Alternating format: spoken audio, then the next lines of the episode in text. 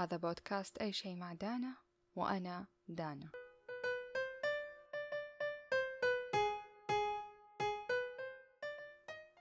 أهلين ليه الإنسان يهتم بالانطباع الأول؟ وليه أول انطباع يأثر فينا؟ وهل فعلا ممكن نتخذ قرارات مصيرية بناء على أول كم ثانية من لقائنا بشخص جديد؟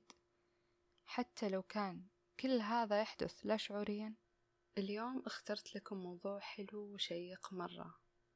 وهو الانطباع الأول. نعلم جميعا أن الانطباع الأول يمكن أن يكون قويا ولكن ما هو الانطباع الأول؟ وما هي العوامل التي تساهم في خلق انطباع جيد؟ وهل هناك أي علم وراء كل هذا؟ خلونا نشوف مع بعض. أول شيء خلونا نبدأ بتعريف الانطباع الأول. هو ببساطة الرأي الأول الذي نكونه عن شخص ما أو شيء ما. عند أول لقاء. سواء كان ذلك لمقابلة شخص جديد أو زيارة مكان جديد أو حتى تجربة منتج جديد.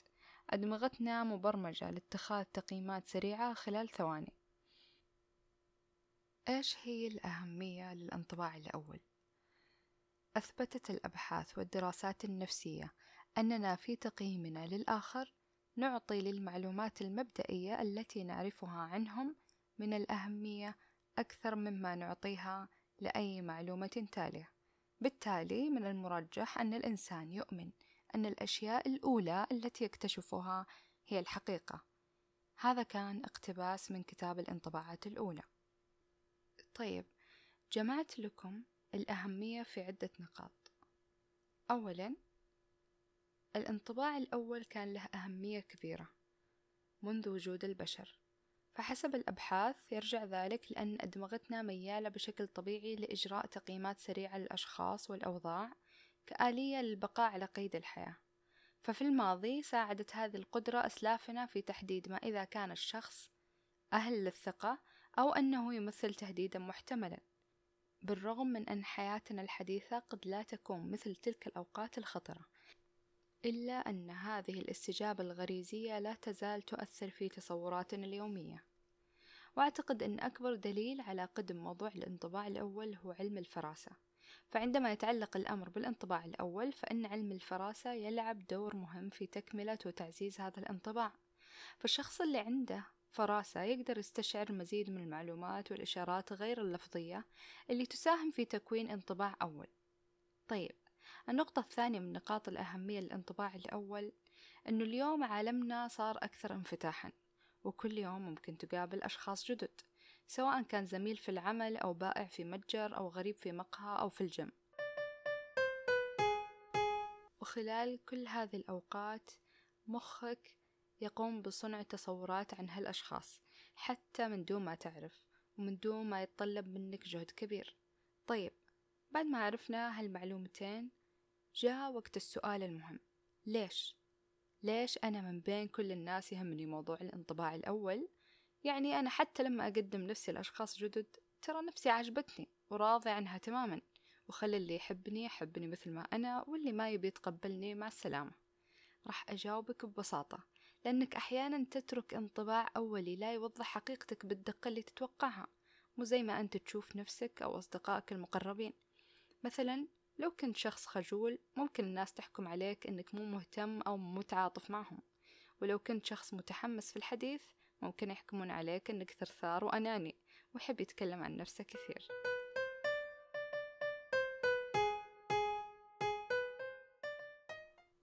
بالإضافة لأن مقابلة ناس جدد يولد فينا قلق وتوتر يخلينا لما نرجع بيوتنا نفكر بكل كلمة قلناها وكل شيء سويناه. هل كان شكلي مقبول؟ هل كان المفروض أخفض صوتي لما ضحكت؟ هل كان وجودي جميل أو مزعج؟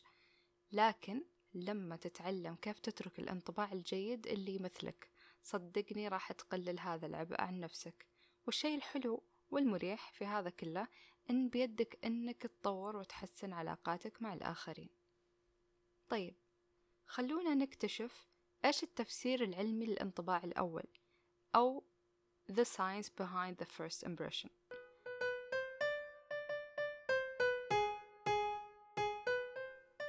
أجريت العديد من الدراسات في علم النفس على موضوع الانطباع الأول. على سبيل المثال في دراسة First impression making up your mind after 100 milliseconds exposure to a face. كانوا الناس في هذه الدراسة يحكمون على خمس صفات بناء على وجه الشخص وهي الجاذبية والقبول والثقة والكفاءة والعدوانية. وجد الباحثون أن الناس يميلون لتكوين انطباعات في مدة عشر ثانية من لقاء شخص ما. ولما زادوا الوقت اكتشفوا أن الانطباعات تزيد رسوخا لدى المتلقين وهذه الانطباعات غالبا ما تبقى ثابتة إلى حد ما على مر الزمن. وعلاوة على ذلك أظهرت الدراسات أن الانطباعات الأولية تتأثر بعدد من العوامل والأبعاد مثل الشكل والبيئة والجو المحيط والكلمات والصوت ولغة الجسد وعدد الأشخاص الموجودين في الغرفة والصورة النمطية والتوقعات المسبقة. ولما نفهم التفسير العلمي أكثر للانطباعات الأولية راح نقدر نستخدم هالشي لصالحنا عشان نوصل للي نبيه. فنركز أكثر على لغة جسدنا وأسلوبنا وكمان طريقة لبسنا ومشاعرنا واهتمامنا بالطرف الآخر. وبكذا راح نقدر نكون انطباعات إيجابية ومستدامة. قسمت لكم العوامل المؤثرة على الانطباع الأول في ثلاثة أبعاد عشان يصير سهل نفهمها. وكل بعد يتكون من مجموعة عوامل. أول شي نتكلم عن البعد الأول. البعد الأول هو أنت. وكل ما يكونك وجهك تعابيرك صوتك هندامك وحتى مشاعرك راح تلعب دور كبير في عملية تكوين الانطباع الأول. ثانيا الطرف الآخر. مشاعره وتصوراته المسبقة وقدراته على التواصل. وآخر شيء عندنا البعد الثالث وهو البيئة والمكان.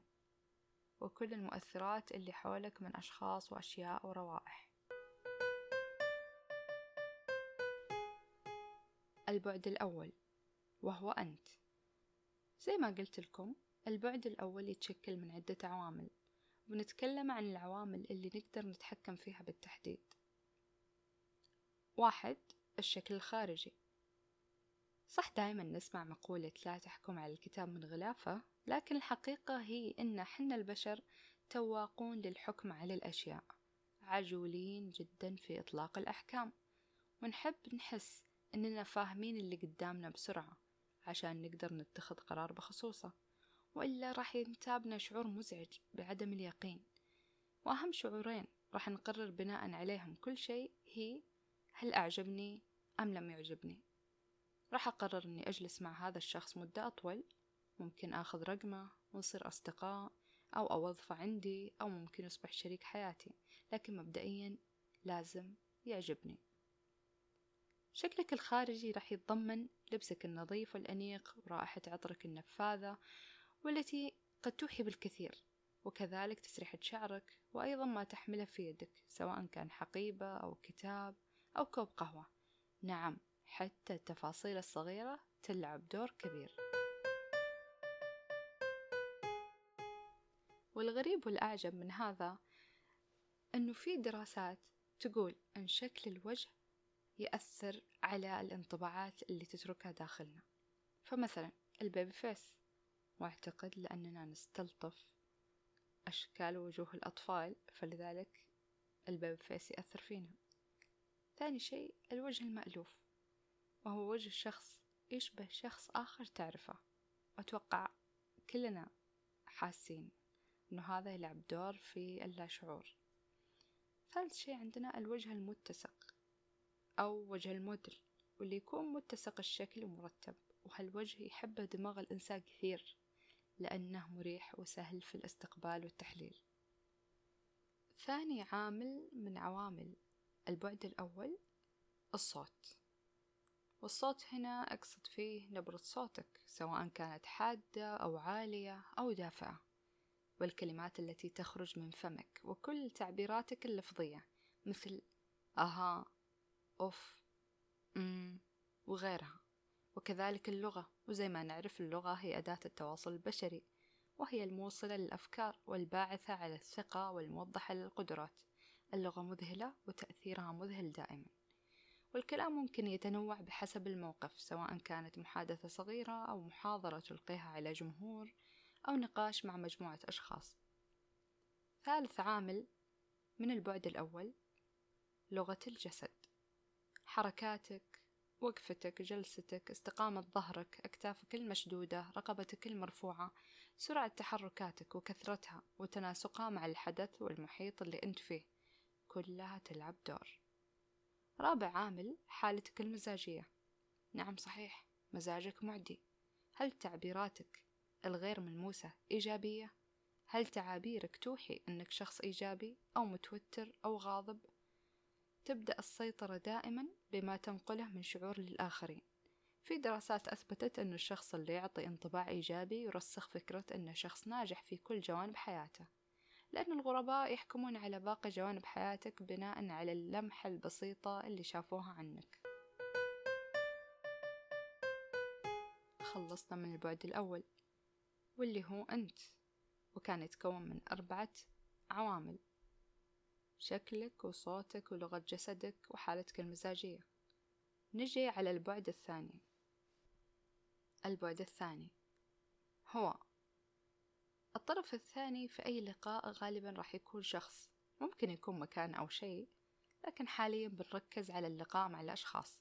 وهذا البعد يتضمن عدة عوامل وهي كالآتي أول شيء التوقعات المسبقة. إذا كان الشخص اللي بتقابله سمع عنك من قبل وأيا كانت الصورة اللي سمعها عنك فهو الآن مستعد لتعزيزها والبحث عنها. لكن بيدك أنك تصدمه وتدحضها سواء كانت إيجابية أو سلبية. ثاني شيء عندنا الصورة النمطية. الصورة النمطية في رأيي أصعب من التصورات المسبقة لأنها غالبا تكون موروثة عن طريق المجتمع. تغييرها ممكن يتطلب تدخل نفسي. من الطرف الثاني أكثر منك. ثالث شيء مشاعره وقدراته. لو كان الطرف الثاني يمر بمشاعر توتر أو قلق أو حتى لو كان مريض أو متعب راح يتأثر انطباع عنك. ولو كانت قدراته في التواصل ضعيفة وكنت أنت شخص مبادر وسهل ولطيف فهالشي راح يأثر على انطباع عنك بعد. وهالشي ما لنا تأثير كبير عليه قبل اللقاء ولكن ولا راح نحطه من ضمن مسؤولياتنا لكن ذكر أن بيدك تغير مشاعر الأشخاص بمجرد كلمة واحدة سواء للأفضل أو للأسوأ. الجزء اللي ممكن يدخل ضمن مسؤوليتك هنا هو التعاطف. التعاطف في اللقاء الأول أثره كبير وإيجابي. لما الشخص اللي قدامك يكون منفعل أو متحمس وتبدي معه نوع من الاهتمام والتعاطف راح يذكر لك هالشيء وراح يأثر فيه كثير. البعد الثالث. المكان. المكان هو البعد الثالث. وأحيانا كثيرة المكان والعوامل المحيطة فينا تحدد أمور كثير. فلو كنت أنت صاحب المكان اللي بيحصل فيه اللقاء أو كان المكان من اختيارك فشيء أكيد أنه راح يأثر بشكل كبير في الانطباع اللي بتتركه بالطرف الثاني. ولو كان الطرف الثاني هو صاحب المكان فأنت راح تتأثر فيه وبناء على ردة فعلك هو راح يأخذ الانطباع. أما لو كان مكان عام مو باختياركم. فهنا عوامل كثيرة راح تتدخل وهنا لازم نعرف شغلة وهي أنك راح يتغير تأثيرك بناء على العوامل المحيطة وطبيعة شخصيتك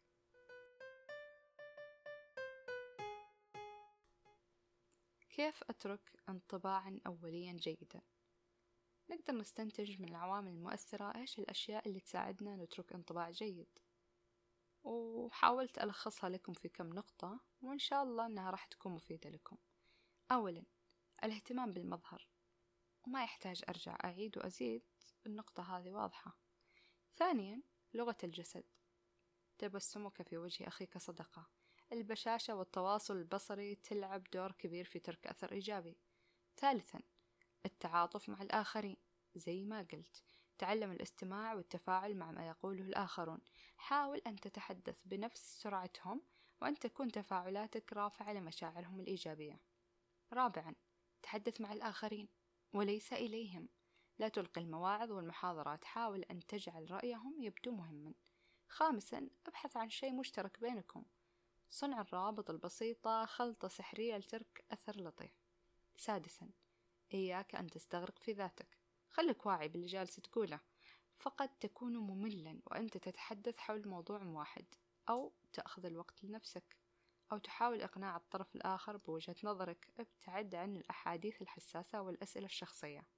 سابعا أنا شخصيا ضد الحديث عن نفسك خلال أول لقاء إلا إذا توجه لك سؤال من الطرف الثاني أو أن الطرف الثاني شاركك بمعلومة عن نفسه وتقدر تعطيه معلومة موازية لها عنك. ثامنا تحدث عن الأحداث الراهنة. علق عليها وكل ما كنت مرتبط بالواقع كل ما عززت فكرة أنك شخص حاضر وواعي وقوي الملاحظة تقريبا هذا كل اللي عندي. أتمنى أنها تكون مجموعة نصائح مفيدة لي ولكم. في الختام أبيكم تشيكون على كتاب الانطباعات الأولى. ما لا تعرفوا عن الطريقة التي يراك بها الآخرون. للدكتورتين آندي ماري وفاليري وايت. واللي كان من أهم مراجعي في هذه الحلقة. الكتاب يتضمن تمارين عملية وأنا أحب هذا النوع من الكتب جدا لأنه بعيد عن التنظير الممل. ومن الموضوعات الجميلة اللي أنصحكم تقرؤون فيها هي نظرية المقايضة الاجتماعية. شكرا لكم على حسن استماعكم. بصراحة حلقة كانت ممتعة بالنسبة لي وأنا أبحث فيها وأسجلها. أتمنى أنكم استمتعتوا بنفس القدر وأكثر. لا تنسوا تتابعوني على منصة إكس at anything underscore dana d a n a